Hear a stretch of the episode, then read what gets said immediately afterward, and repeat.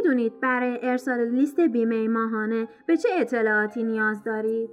بهتر قبل از هر گونه توضیح خدمتتون عرض کنم که اگه شما تا به حال لیست بیمه ارسال نکرده اید ابتدا باید نرم افزار مربوط به بیمه را از سایت tamin.ir تهیه کنید. سپس اطلاعات هویتی پرسنل را در نرم افزار مربوط وارد و پس از آن وارد سامانه تامین اجتماعی کنید.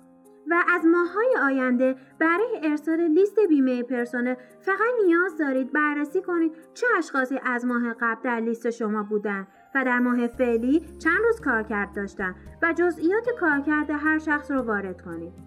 اگه شخصی در ماه مورد نظر به لیست شما اضافه شده باشه اطلاعات مورد نیاز برای ثبت در سیستم نرم افزاری عبارتند از یک شماره بیمه حالا اگه شخص مورد نظر سابقه بیمه نداره کافیه مدارک هویتی خود را به سازمان تامین اجتماعی برده تا مطابق با کد کارگاه محل فعالیتش شماره بیمه دریافت کنه.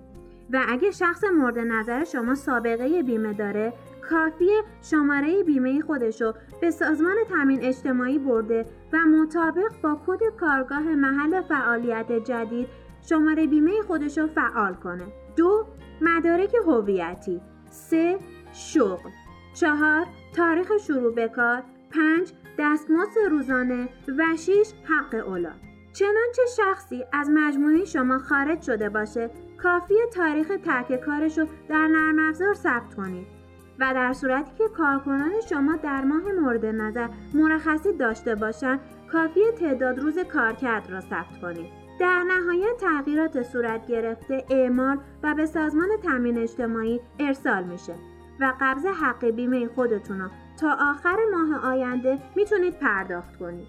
همچنین می‌تونید لیست و مدارک مورد نیازتون رو از طریق ربات مدیران محاسب آرمان دریافت و به فایل های آموزشی دیگه ما دسترسی داشته باشید.